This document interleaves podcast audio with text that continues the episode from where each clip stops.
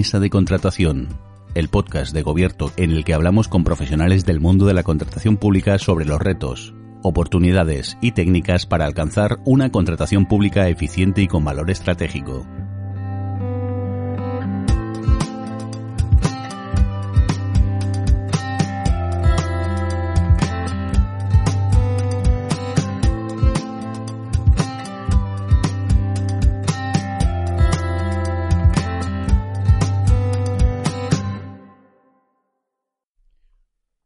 Hola, ¿qué tal estáis? Os quiero dar la bienvenida una vez más a Mesa de Contratación, el podcast que hacemos en Gobierto, en el seno de nuestra herramienta de contratación, Gobierto-Contratación, valga la redundancia, que sirve para gestionar el ciclo de vida de la contratación pública. Y hoy tengo la suerte de contar con una persona que conozco de las redes sociales desde hace bastante tiempo, con la que he aprendido mucho, con la que me lo he pasado muy bien, y que, estoy desvirtualizando más o menos a medias, como suele pasar con esto de tema de los podcasts, y que tengo muchas ganas de hablar. Pero antes de hacer spoilers ni nada, voy a dejarle que se presente con nuestra pregunta habitual.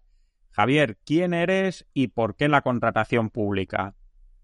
Bueno, yo soy Javier Serrano Chamizo y actualmente, digo actualmente porque yo lo que soy, la sustancia que decía, y no el accidente, soy funcionario del Gobierno vasco, del Cuerpo de Licenciados en Derecho, y actualmente soy asesor jurídico del órgano administrativo de recursos contractuales, ¿no? de la Comunidad Autónoma de Euskadi, del Gobierno vasco. ¿Que por qué la contratación pública? Pues porque es como Thanos, ¿no? Es inevitable. O sea, trabajar en la administración y no tocar ciertos temas es muy difícil desde un lado u otro, ¿no? O sea, si tienes una carrera mínimamente larga en la administración, seguro que algún día te van a tocar subvenciones, te va a tocar procedimiento sancionador, te van a tocar temas de función pública y es muy difícil que no te toquen temas de contratación pública. De todos modos,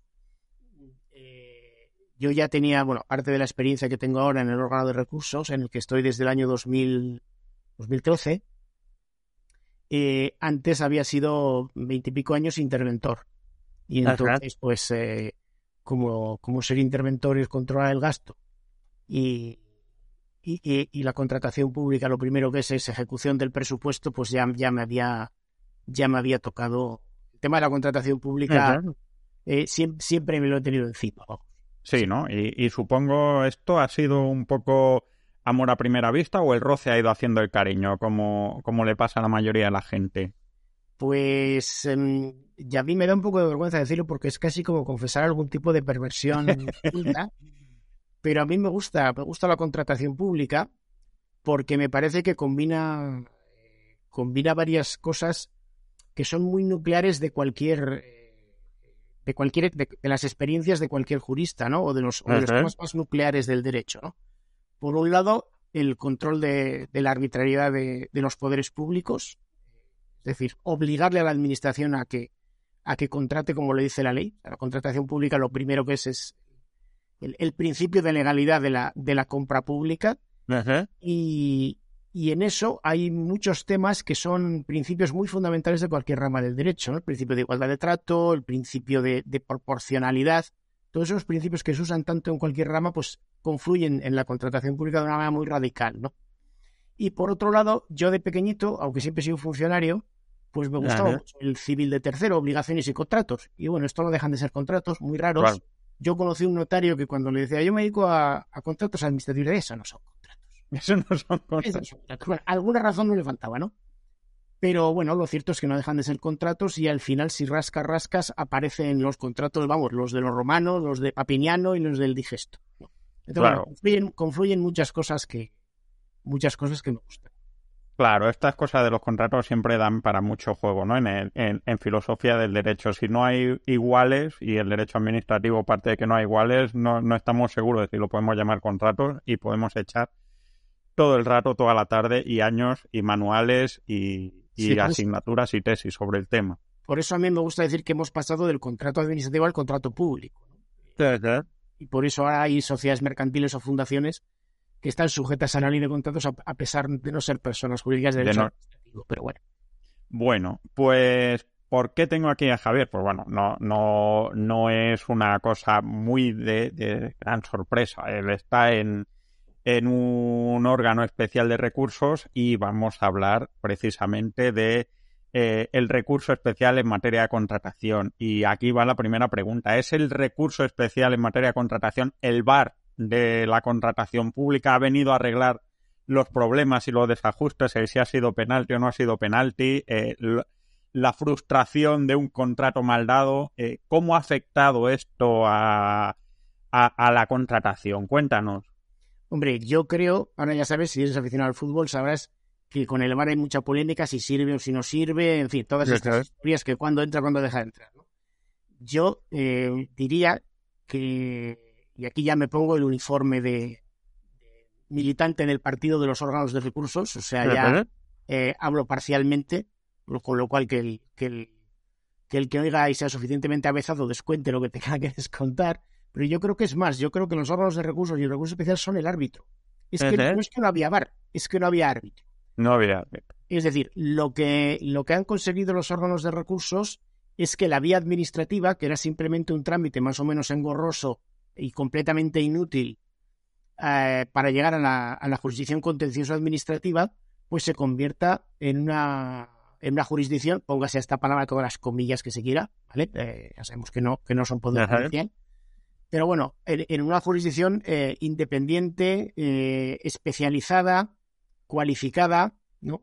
Que más allá de que su configuración legal efectivamente la configura como tal, lo que quizás sea más importante, ¿no? Esa interesante observación de sociología jurídica pedestre es que la gente la percibe como independiente. Y eso es muy importante y es revolucionario. A mí me gusta decir, el otro día lo escribí, que en una rama del derecho, como es la contratación pública, y en una rama como es la ley de contratos, donde se abusa, yo creo que hasta la extenuación y hasta el aburrimiento del término estratégico, se regala la palabra paradigma a cualquier cambio legislativo. Pues resulta que muchas veces pues esos cambios no son tan estratégicos, ni son tan paradigmáticos, o algunos directamente son inventos. Pero bueno, eso ya nos llevaría a otra conversación más larga. Sin embargo, yo creo que la verdadera revolución, si quieres una revolución tranquila y menos llamativa, es el recurso especial. Claro. O sea, eso de que haya un órgano administrativo independiente que le diga a la Generalitat de Cataluña, por poner el primer caso que fue sonoro, ¿no? Esta privatización de las aguas de Barcelona, no. O un órgano de recursos como el de Euskadi que dice, no, es que la renovación del estadio de Anoeta, pues tal como lo has planteado, pues no. ¿Vale? No puede ser. Y no solo eso, sino porque, claro, también me gusta decir que la independencia no se demuestra solo metiéndote con los poderes adjudicadores, también diciéndole que no a multinacionales de estas de, vamos a decirlo así, con siglas de 3 letras. Sí. Uno decir, ¿no? Entonces, eso es absolutamente revolucionario. Revolucionario para los poderes adjudicadores, quizás para los poderes adjudicadores entraremos luego con más detalle, quizás, pero revolucionario para los operadores económicos que se ven, de repente pasan de súbditos de la contratación pública, ciudadanos de la contratación pública. Es la revolución francesa de la contratación pública. Mira, se me acaba de ocurrir, pero a partir de ahora está muy bien. Lo incorporo como tópico. Pasan a ser ciudadanos, ¿no? de la contratación pública. Revolucionario para los profesionales individuales como tales, tanto profesionales del lado público como del lado privado, que ahora disponen de un cuerpo doctrinal, bueno, más coherente de lo que se suele decir. Ya sé que hay críticas por ahí, pero bueno, podemos hablar de eso si quieres. Un cuerpo doctrinal coherente, muy pegado a la realidad porque es muy inmediato, y bueno, la opinión generalizada es que bastante cualificado. Y todo eso es muy, muy, muy revolucionario y muy innovador. Y ha cambiado la contratación pública, yo creo que ya para siempre. Desde luego. El tema es que ahora, conforme estabas hablando, me estaba acordando de un podcast que escucho inglés que habla de temas de inteligencia, de cultura y demás, y hablaba de cómo, por ejemplo, los sistemas de seguridad de los coches tan restrictivos, o sea, el cinturón y todo eso, hace que mucha gente pues se sienta más segura y vaya conduciendo con más riesgo porque tiene cinturón, ABS, no sé qué, no sé cuánto. Y decía, a lo mejor lo más probable para tener mejor seguridad es tener una espada en el volante a 2 centímetros del pecho, que verás tú como todo el mundo va despacio, ¿no? Y un poco la idea es esto que creo que entra en este sentido, ¿no? El recurso, efectivamente, hasta hace poco, pues básicamente una empresa decía, uy, pues no estoy de acuerdo, voy a hacer como que te pregunto y tú haces como que te lo piensas, luego me dices que sigues pensando lo mismo, ya tengo que ir a lo contencioso administrativo. En caso de que digas algo. En caso de que digas algo. Voy a saber, sí. Y luego pleitos tengas y los ganes, ¿no? Entonces, entiendo que el recurso precisamente, el recurso especial, lo que ha hecho ha sido poner esta espada a 2 centímetros de los poderes adjudicadores y supongo que esto hará que actúen con una cautela que quizás antes no tenían, ¿no? Porque las probabilidades de que un operador económico recurriera son remotas, no solo por dinero, sino también por preocupación de decir, ¿cómo vuelvo yo aquí después de ponerles un pleito de 3 pares de narices, ¿no? ¿Cómo ha cambiado la actitud del operador económico, la existencia del poder adjudicador, la existencia de este recurso?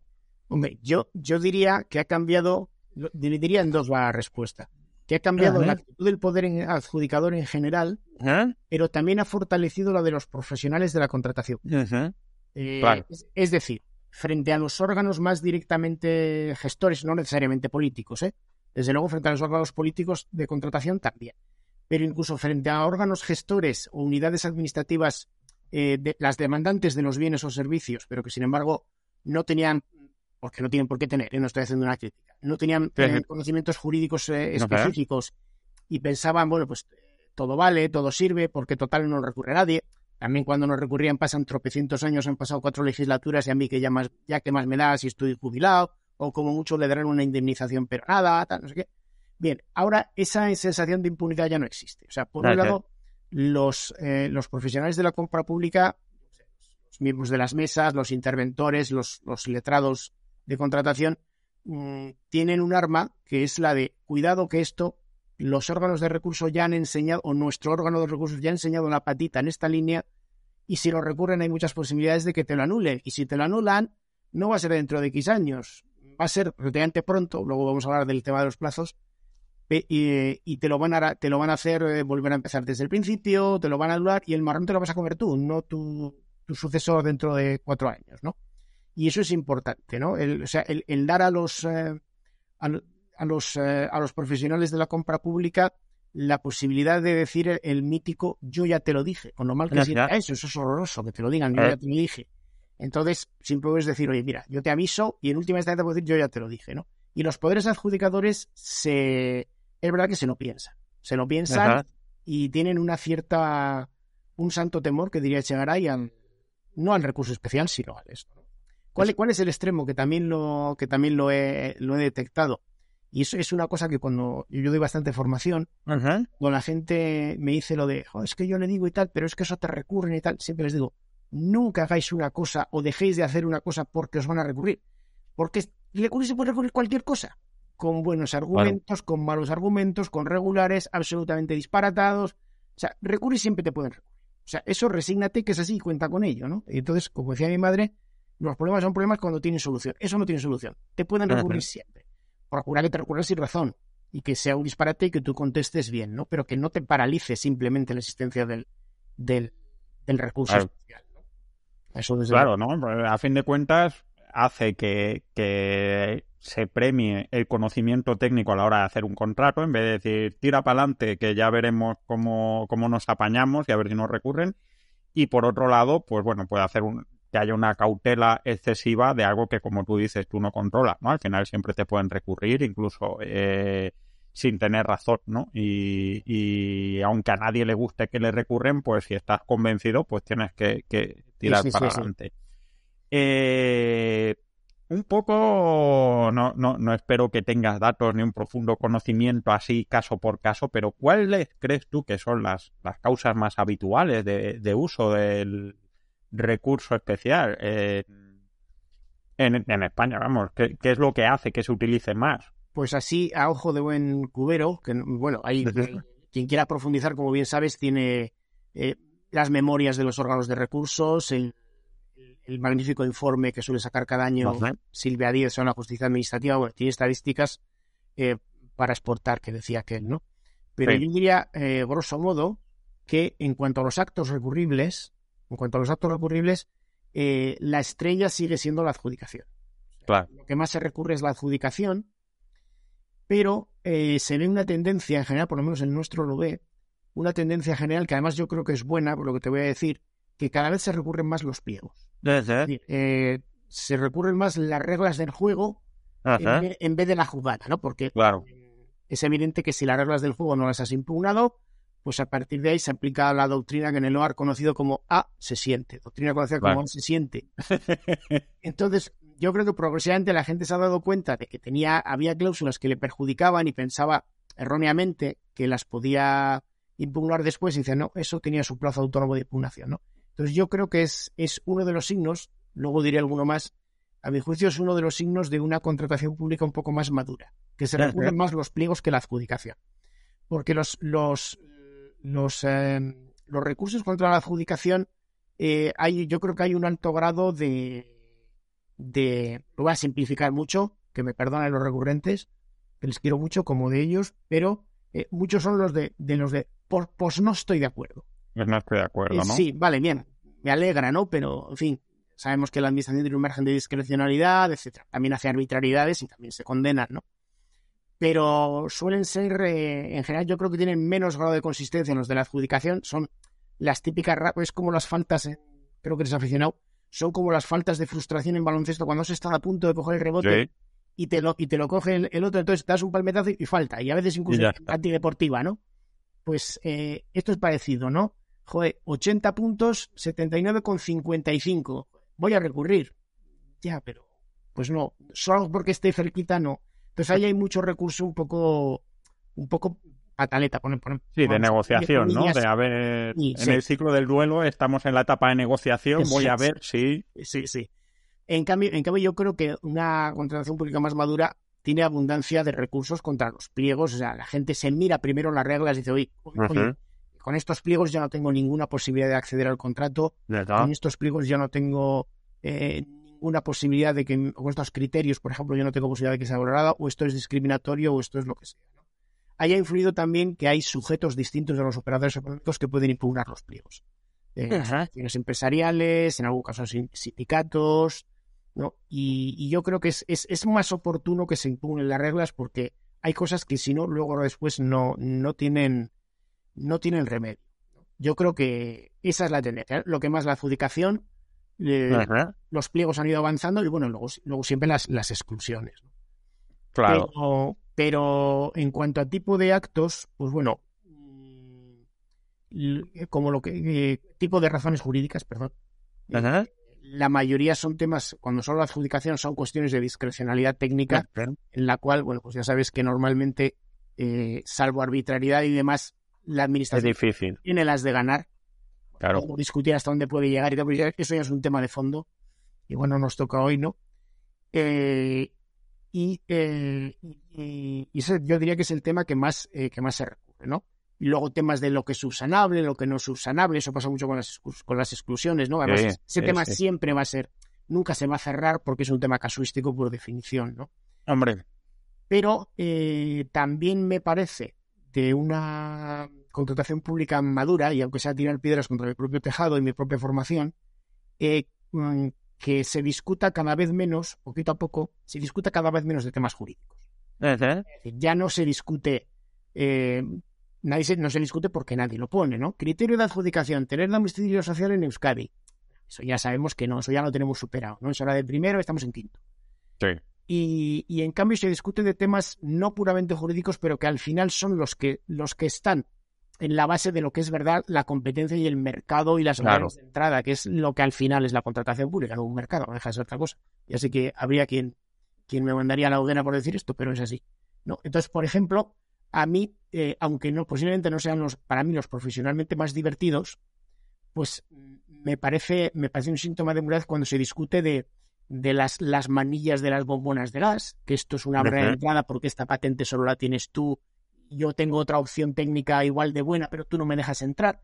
Yo creo que esos son los temas que de verdad debieran ventilarse en la contratación pública, ¿no? Porque los temas jurídicos, su éxito radica, es como el matrimonio, la Iglesia Católica, el ejército, su éxito radica en su desaparición.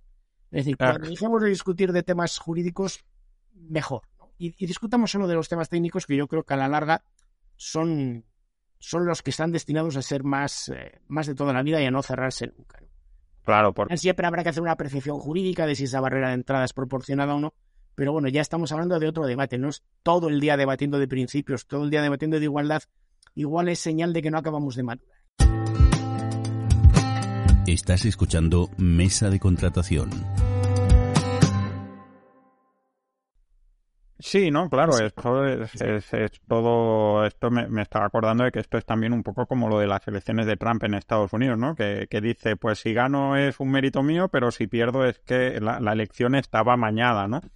Pero sí que me resulta muy interesante lo que hablas de precisamente la impugnación o de los pliegos y esa profesionalización y cómo eso debe de estar contribuyendo a un mayor acervo, también cosa muy de derecho, de la práctica de la contratación hacia la compra pública de valor, ¿no? Quizás, como has dicho, el término estratégico no solo en este ámbito se utiliza mucho, el cambio de paradigma se utiliza mucho, pero sí que es verdad que quizás esta práctica de una mayor atención a los pliegos, que yo creo que también ha hecho todo esto que la gente se lea más los pliegos con más atención, de manera preventiva, en vez de leer los pliegos simplemente para rellenar la oferta, que es lo que se hacía tradicionalmente, contribuye a generar un conocimiento más práctico, que eso sí que tiene un valor estratégico, pero estratégico en el sentido más literal de la cosa, de ir poquito a poco, ¿no? O sea, realmente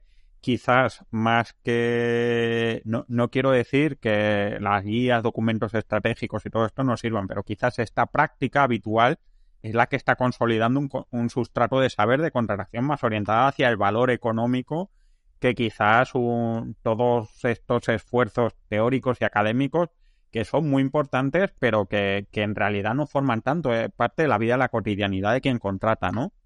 Sí, pero yo ahí te diría, has hablado del valor y demás, yo creo que junto con que la gente tiene que saber valorar el impacto de una prescripción técnica, valorar de verdad si la solución técnica que propone es la única o puede pedir alternativas, ¿no? Yo, por ejemplo, siempre recomiendo, y no solo yo, lo recomienda la Comisión Europea, ¿no?, que las prescripciones se hagan por rendimientos funcionales, por ejemplo, en vez de por datos, porque es lo más abierto. Todo eso está bien, pero también veo un problema formativo, ¿eh? En otra cuestión importante, y yo creo que más que formativo es casi de ADN, de biografía de los juristas que estamos en la contratación pública. Y es que nos cuesta verla como un mercado. Nos cuesta muchísimo verla como un mercado. Pero claro, es que el legislador tampoco la acaba de ver como un mercado. O sea, el legislador es de los que se piensa que, por ejemplo, por poner un ejemplo, y esto empalma con otra cosa que se recurre mucho y te quería comentar, se empeña en decir que el precio de mercado se puede calcular desglosando costes. El precio de mercado es el precio al que se compran y se venden las cosas. Es el precio de mercado. Entonces, lo que no es un algoritmo, no es una base por altura partido entre dos, no es el área del triángulo, ¿no?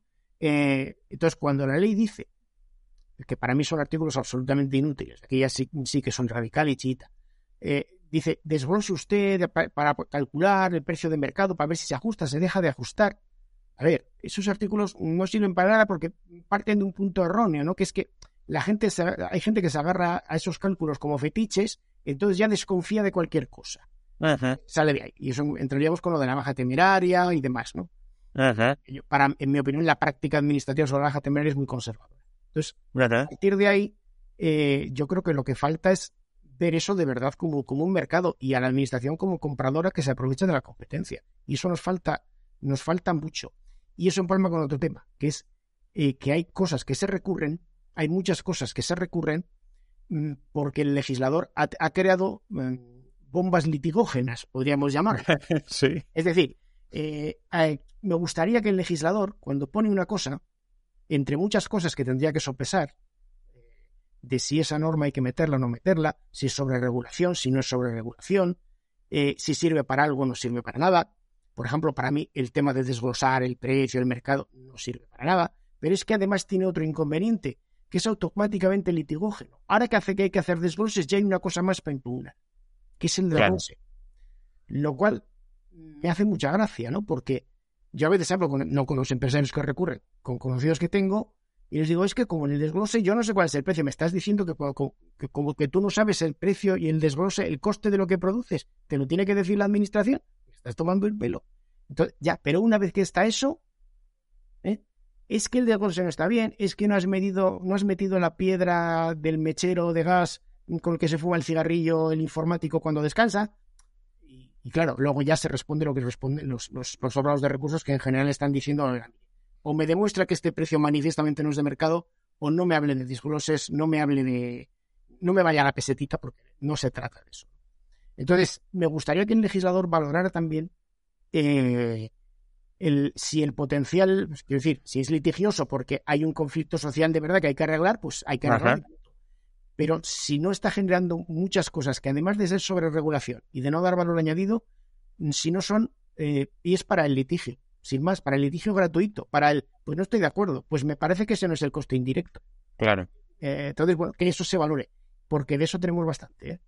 Claro, yo también me da un poco la sensación, y esto visto desde fuera, que muchas veces la administración, o sea, el presupuesto se hace un poco al revés, ¿no? La administración no calcula el coste y luego presupuesta, sino tiene un presupuesto y encaja el coste a machetazos de la manera que puede, y eso puede hacer que estas fórmulas, que tienen mucho sentido, sobre todo cuando no tienes conocimiento, acaben siendo pues lo que viste de bonito una mona que es fea y que tal, ¿no? Y creo que a mí me da muchas veces esa sensación, ¿no? De que dice, bueno, voy a estimar el precio y no sé qué, no sé cuánto, pero en verdad sabemos todos que es mentira. Tú tienes este presupuesto y vas a gastar este presupuesto. Es una prueba que nos contamos unos a otros. Claro, por otro lado, lo que tú dices del mercado me resulta muy interesante, porque efectivamente el mercado público no deja de ser un mercado, pero la administración no ejecuta mucho las medidas de control que tiene el mercado, como por ejemplo el ejercicio de la prohibición de contratar de una manera más sistemática y demás, ¿no? Que quizás es algo a lo que tendríamos que ir avanzando, sí, en el uso de estos recursos para consolidar un mecanismo más de mercado. O sea, pues esto que dicen por aquí los anglosajones, engáñame una vez y es culpa mía, engáñame dos y, o sea, y es culpa tuya, engáñame dos y es culpa mía, sí. La administración tiene una devoción para sentirse culpable. Sí, yo suelo decir, tengo muchos, es un tema que me interesa mucho, el tema de la competencia en la contratación pública, y algunos amigos expertos en contratación pública, siempre les digo, a ver, los de contratación pública no tenemos ni puñetera idea de lo que es la competencia, ¿no? Y nos hemos enterado hace pocos días que Bid Rigging no es un grupo de rock californiano, es otra cosa. Pero vosotros no acabáis de comprender que los poderes adjudicadores son los únicos compradores del mundo que se hacen colusión a sí mismos. Es una cosa muy curiosa. Y de verdad, Sergio, te sorprenderías de ver hasta qué punto la gente, mucha gente que está en contratación pública, incluso mucha gente que habla mucho de contratación pública, ignora totalmente los temas de competencia, ¿vale? Que cuestan, estamos hablando de millones de euros, ¿no? Que, por cierto, el LOAR, aquí vendo producto, hemos tenido alguna resolución muy interesante al respecto. Sí, claro. Un poco en términos prácticos, ¿Qué deben tener en cuenta los operadores económicos a la hora de presentar un recurso especial? ¿Qué tienen que... tres preguntas que tendrían que hacerse antes o tres cosas para decir, venga, estamos listos para ir a esto? Aparte de sentirse muy enfadados porque el mundo es injusto, sí, y no les miran bien y demás, una vez que hemos superado la emoción negativa de que no hemos ganado, eso es. ¿Qué tenemos que mirar? ¿Qué tenemos que chequear? Yo suelo decir que a veces a los solicitadores entiendo, porque a nosotros cuando alguna vez nos revoca una resolución el Tribunal Superior de Justicia de Euskadi, la primera reacción, los 5 primeros minutos, son esa reacción tan perfectamente humana de decir, estos del TSJ quiénes son, estos no tienen ni idea de contratación. Y no decimos más. No, pero claro, esos son los 5 primeros minutos. Claro. Luego en el 6º minuto te das cuenta de que además de ser una reacción perfectamente humana, también es perfectamente estúpida. Entonces, hay que dar el siguiente, paso, ¿no? Porque yo, quiero decir, yo entiendo que los operadores económicos están cabreados con los poderes adjudicadores, Entiendo también que estén cabreados con nuestras resoluciones cuando les damos la razón, eso es humano y es perfecto, ¿no? Pero bueno, si hay que dar un consejo un poco más objetivo, la verdad es que, aunque como sabes el recurso especial no requiere de asistencia letrada, pues yo creo que está cada vez más profesionalizado, especialmente en contratos de cierta cuantía, lo cual no está ni mal ni bien, es que es lógico. Es decir, estamos hablando de un tema complejísimo, de una legislación que cambia todos los días con una sentencia nueva, con una coma que han metido. Entonces se necesita cada vez más profesionalización. Entonces, a partir de ahí, ¿quién soy yo para decirle a un profesional del derecho cómo tiene que hacer los recursos? Yo, más humildemente, como soy el que los ve, o uno de los que los ve, solo puedo decir lo que a mí me gusta ver. Sí. Que, por cierto, puede no ser lo que le interesa a quien está haciendo el recurso, ¿no? Dices, joder, este recurso no tiene más que paja. Es que eso quiero, Javier, que tenga mucha paja para que tardéis mucho en verlo y mientras tanto yo que soy en la adjudicatario del contrato anterior, pues sigo facturando. Pero bueno, bien, como diría Leibniz, si estamos en el mejor de los mundos posibles y de lo que se trata es de hacer un buen recurso desde un humilde punto de vista, que no es el único, por supuesto, yo recomendaría tres cosas. Tú decías tres, bueno, pues voy a decir tres, sí. No, te voy a decir cuatro. Claridad, claridad, claridad y claridad. Es decir, mucha claridad. Lo que se puede decir con cuatro palabras que no se diga con cinco. Yo, estos recursos que tienen 50 sentencias sobre discrecionalidad técnica, que nos las sabemos todos, siempre son las mismas 50 sentencias, citas larguísimas de jurisprudencia. Yo con el pajillo de verdad que no puedo con el... Hay gente que parece que los hace a peso, de verdad. Sí. Yo prefiero la claridad, prefiero la síntesis y prefiero la concisión, entre otras cosas porque es que es más convincente. Ajá. Más convincente. Evidentemente, la gente que estamos en los órganos tenemos que ser lo suficientemente profesionales como para dar la razón al que ha metido mucha paja, aunque nos caiga antipático el recurso, decir, joder, ¿qué recurso más antipático? Bueno, pero tiene razón, ¿vale? Claro. Dice, joder, lo ha hecho conciso y súper preciso, sí, pero no tiene razón. Bueno, no tiene razón. Así por de profesionales, ¿no? Pero también somos humanos, entonces... Si alguien habla con concisión, habla con claridad y va directamente al tema, pues es evidente que tiene una parte ganada porque somos humanos. Eso está muy claro. Especialmente si son temas técnicos, o sea, yo siempre doy el mismo consejo. A ver, que los de los órganos de voz somos tontos. No tenemos ni idea de nada. Entonces, hay que explicarlo hasta el aburrimiento. Yo siempre les digo, vos tanto lo mismo vale para los poderes adjudicarios cuando contestan. Vosotros tenéis... que explicar las cosas mucho. Y luego volver a explicarlas mucho. Y cuando lleguéis al punto en el que decís, joder, si seguimos simplificándolo, van a pensar que les tomamos por tontos. Bueno, pues en ese momento te empiezas a acercar a lo que hace falta. Yo especialmente he visto en temas muy técnicos, hay quien opta por la estrategia, que a mí me parece la correcta, de explicarlo muy bien, aunque sea un tema muy técnico, con gigavatios, gigahercios y telebits, ¿vale?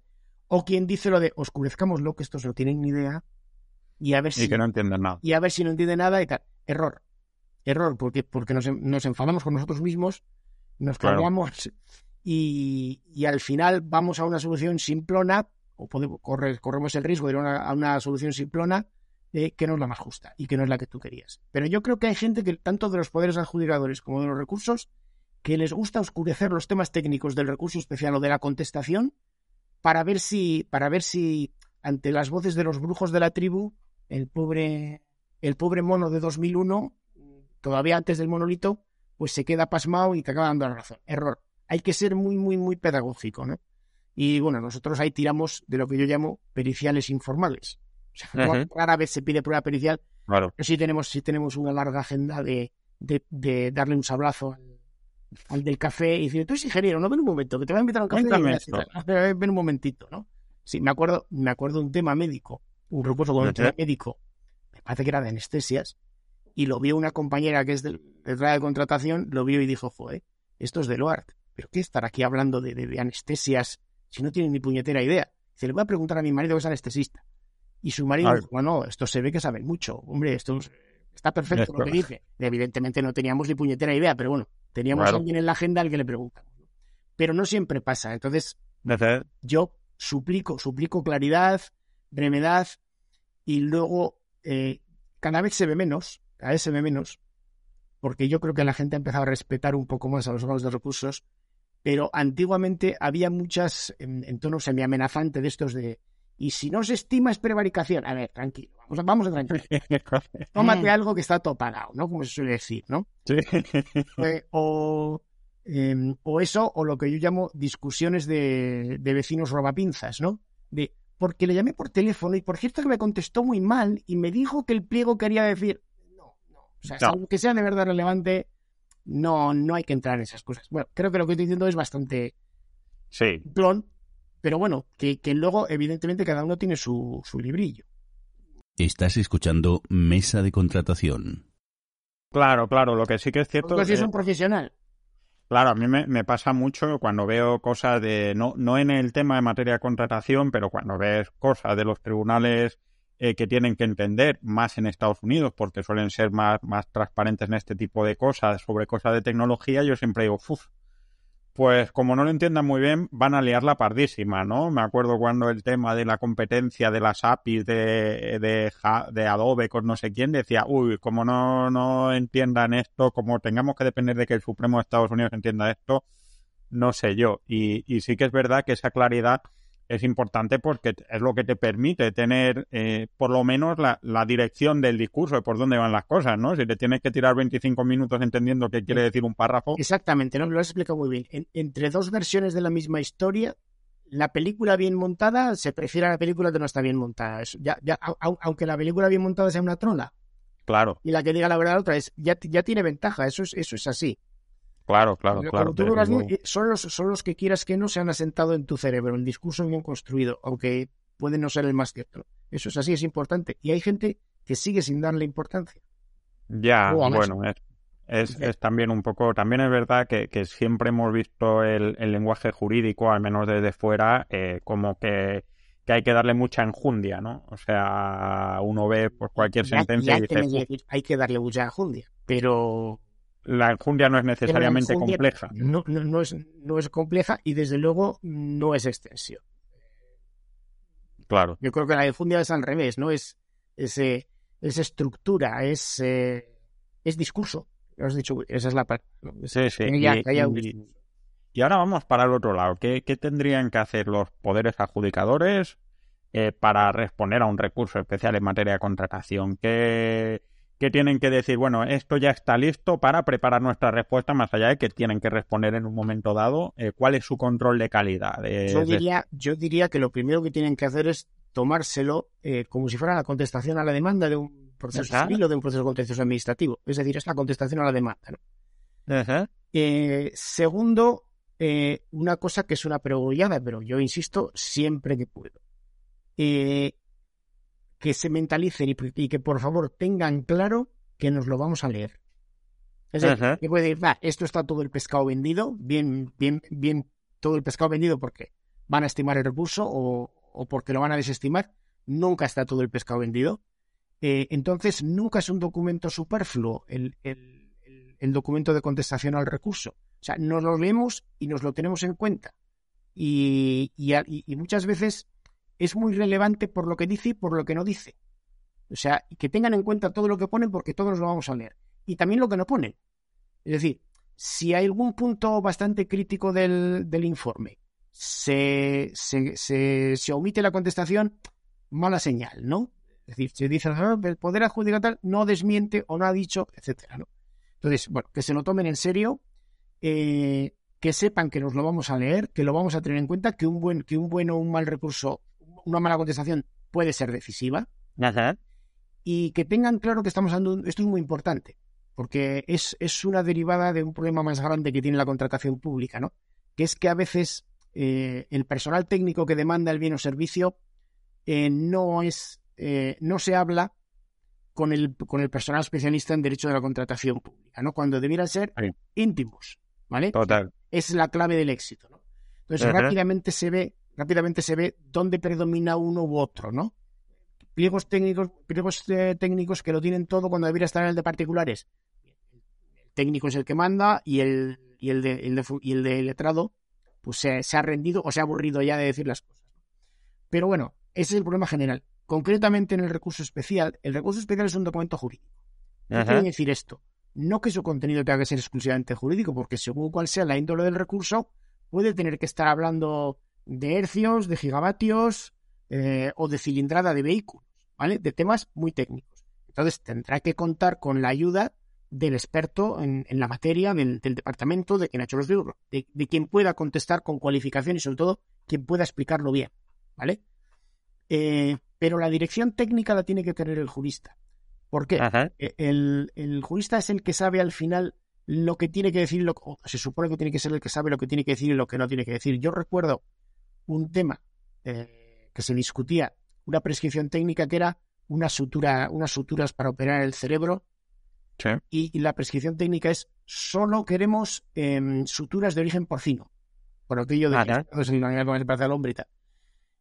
entonces un señor recurrió y dijo no, yo tengo suturas de origen bovino y sirven para lo mismo, es una barrera de entrada porque se ha puesto así y tal, y nosotros dijimos joder, y esto quién puede saber, esto sí que no tenemos en la agenda nadie, ¿no? Claro. Pero nos lo puso fácil la respuesta, porque la respuesta no la hizo un jurista, la hizo un neurocirujano. Entonces era una inminencia. ¿Pero qué dijo? Dijo, hombre, por supuesto que vale también con la bovina, pero prefiero la porcina. Y entonces, respuesta. Mira. Ejemplo de respuesta que te hunde. Respuesta en el del LOAR, que en la resolución. Como muy bien reconoce el informe, el propio informe, no era la única solución técnica posible. Luego es una verdadera entrada legítima, porque hay otras que consiguen la misma funcionalidad. Vale. Eso si hubiera habido un jurista, lo hubiera dicho. No lo hubiera dicho. No pongas que es la única. No pongas que es la mejor. Es que es la única. ¿Me explico? Sí, o explica por qué solo te vale esta. La de ternero no te sirve. Solo te sirve la porcina. Claro, explica por qué solo te vale esta, ¿no? Porque dices, pues a lo mejor es que hago mejor las suturas con la de... Pues explica que un criterio importante... Esto es muy de las películas americanas. No hable hasta que no llegue el abogado. Pues esto totalmente. Es... Totalmente. Otra cosa es que luego el jurista tenga que pedir ayuda e integrar los aspectos técnicos y los jurídicos, por supuesto, ¿no? Pero es un documento jurídico. Entonces la dirección técnica... la tiene que tener el jurista, que será el que pedirá sopitas a su compañero neurocirujano. Claro. En este caso. Claro. Y una duda que tengo, esto me ha surgido, ¿se da el caso alguna vez o de vez en cuando tan poco español y tan poco patrio, de que una vez que un poder adjudicador ve un recurso y dice, pues caramba, tienen razón? Sí, es bastante frecuente. ¿Sí? Es bastante frecuente. Sí. Es bastante frecuente. Y además, en varias modalidades. O directamente ven el recurso y desisten del contrato. Dice, vale, es verdad, denuncia una cosa que se ha hecho mal, desistimos del contrato, se vuelve a empezar, ¿vale? Sí. O si recurren los pliegos, retiramos estos pliegos y vamos a hacer otros, ¿vale? Y tenemos que entrar. Y otras veces se hace una contestación diciendo, es verdad, tiene razón, dénsela, estimen el recurso y tal. Que nosotros no lo consideramos un allanamiento, se llama allanamiento, ¿no? Cuando una parte acepta todas las pretensiones de la contraparte. Entonces no lo consideramos técnicamente como un allanamiento, porque un allanamiento en la administración tiene ciertos requisitos formales que no se pueden. Pero hombre, sí tenemos en cuenta que es lo que nosotros llamamos un pseudo allanamiento, ¿no? Casi es un allanamiento, ¿no? Porque está reconocido. Normalmente se le hace caso, a veces no, porque, y este es otro tema muy interesante. Si tú eres el poder adjudicador y ha recurrido, yo qué sé, otra persona, dices, no, esta otra persona tiene razón. Y yo digo, ¿cómo que tiene razón? Yo que soy el segundo clasificado, digo, ¿cómo que tiene razón? Este tiene que estar excluido, ¿no? Entonces ahí no conseguimos un allanamiento, ¿no? Esto es una manifestación de un tema que es muy interesante, creo que igual hay algún momento para tocarlo, que es que el recurso especial, la mayoría de las veces el auténtico litigio, el auténtico debate, el auténtico choque de intereses económicos es entre operadores económicos.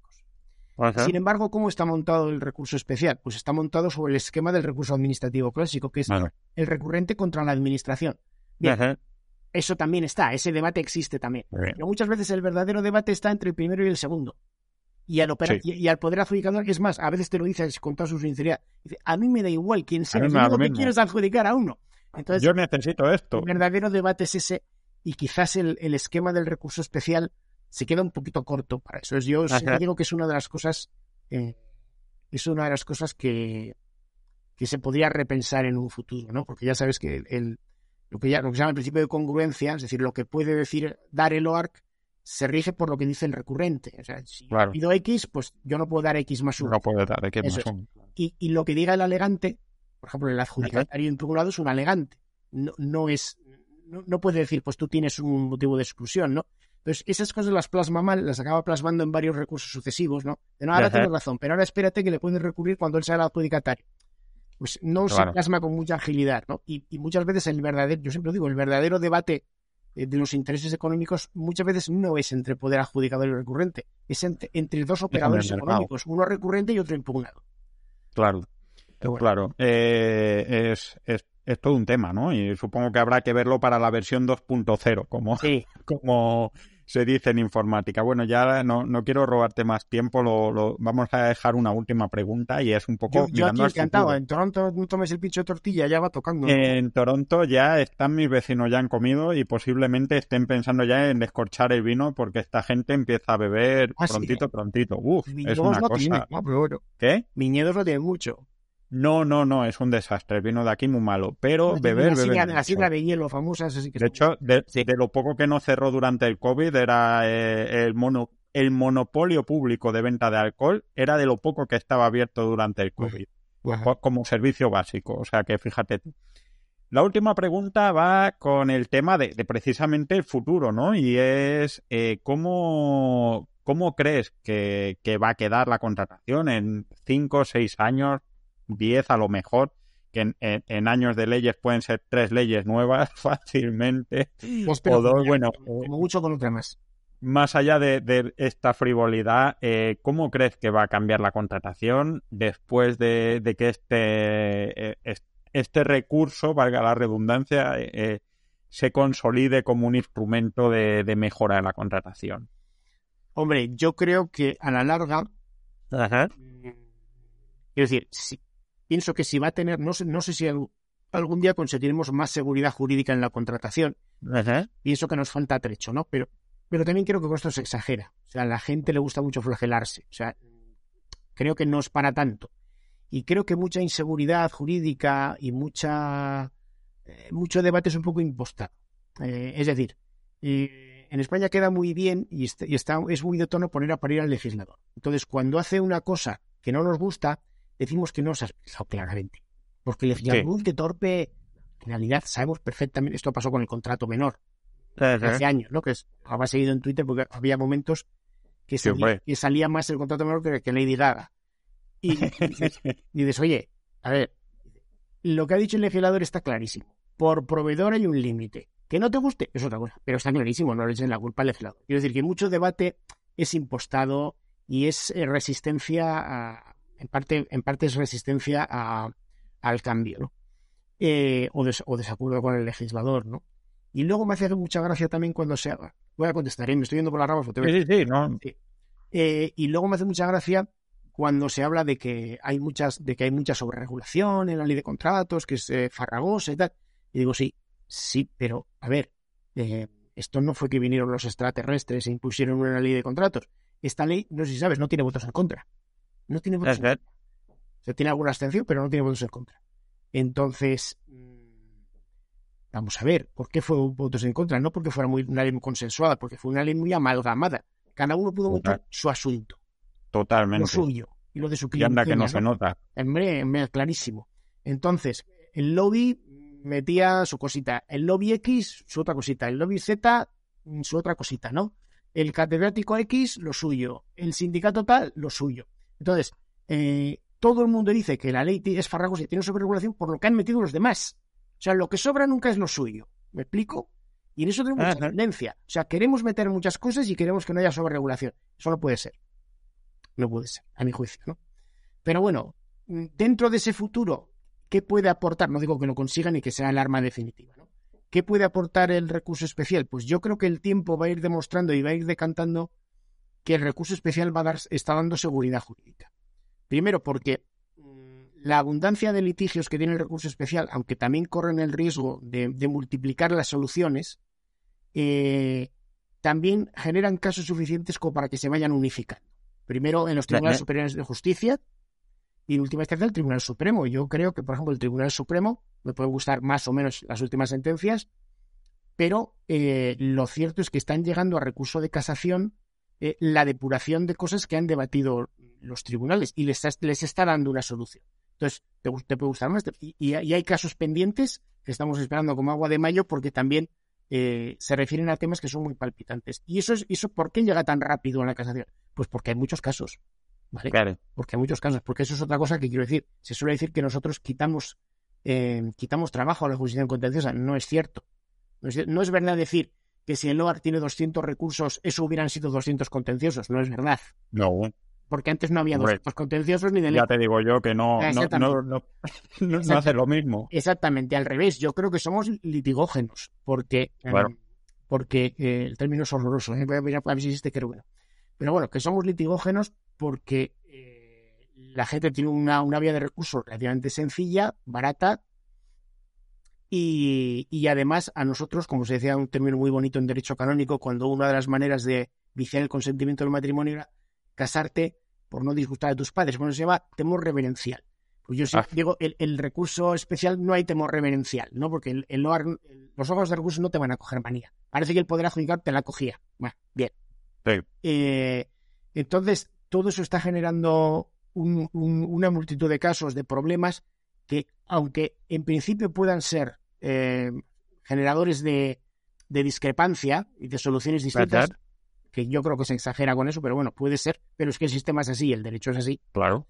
Y la contratación pública, ni te cuento, por cierto, que la gente dice eso cuando dice cosas distintas los tribunales de recursos, pero no cuando lo dicen los tribunales superiores de justicia o los propios órganos de contratación a las juntas consultivas, ¿no? Entonces, bueno, pues todo eso yo creo que va a ir favoreciendo cierta seguridad jurídica en temas que todos tenemos en la cabeza y que son de debate, ¿no? Sí. Creo que eso es una de las cosas que puede aportar hacia el futuro el recurso especial. Por lo demás, yo me gustaría aquí también vender producto. También me parece que el éxito del recurso especial depende de que pueda resolver con rapidez. Esa es una muy buena parte del encanto, ¿no? Como dice la directiva, resolver las infracciones en materia de legalidad de contratación pública cuando aún son remediables. Los 200 años después te den indemnización, ¿no? Entonces, eso depende de los medios. Y bueno, algunos tribunales ya han ido incrementando los medios y tal, pero bueno, no me gusta usar esta frase que es horrorosa, pero bueno, la voy a decir de todos modos porque también es muy gráfica. No podemos morir de éxito. Es decir, la gente... Claro. Yo suelo gastar la brava cuando me dicen, ¿qué tal, Javier? Pues aquí, inundado de recursos, porque la gente se ha creído que tiene derechos y estas cosas y nada más que recurrir. Claro, han enloquecido. Están malcriados, ¿no? Toda la democracia está sobrevalorada. Entonces, resulta que, claro, eso te hace el prestigiar el recurso especial y prestigiar las resoluciones hace que tengas más recursos. Si tienes más recursos, pues vas a tardar más, igual la calidad de las resoluciones se puede resentir, y eso se llama medios, hombre, y pagarnos más a la gente que trabaja con los tribunales, claro, porque a ver, siempre decimos que la calidad es estratégica, pues pagarnos más, el precio no importa, ¿no? Siempre se dice. Sí, sí. Bueno, pues la verdad es que me lo he pasado muy bien, he aprendido mucho porque no conocía tanto el recurso porque siempre he procurado mantenerme lejos de pleitos que no aparezca y demás, por temor reverencial que diríamos, y quedan pendientes varios hilos que has apuntado para otro programa que será en algún momento seguramente. Muchísimas gracias, Javier. Espero que lo hayas pasado bien. Estupendamente. Sí, yo con un micrófono delante feliz. Pues nada. Gracias por la oportunidad. Pues nada, y a todos los demás, nos vemos muy pronto en el próximo programa, que será distinto de este porque mejor no creo que pueda ser. Hasta luego. Esto ha sido todo por hoy. Esperamos que te haya gustado y que esta mesa de contratación te haya sido de utilidad. Puedes encontrarnos en contratos.gobierto.es y puedes escuchar este y todos los podcasts en contratos.gobierto.es/podcast en Spotify, Apple Podcasts, Google Podcasts o en cualquier otro sitio donde escuches habitualmente tus programas favoritos. Si crees que este trabajo vale la pena, te agradeceremos que des 5 estrellas, me gusta o comentes el programa en la plataforma de podcast que uses habitualmente y que lo recomiendes a quien creas que le pueda interesar. Esperamos verte muy pronto de nuevo por aquí.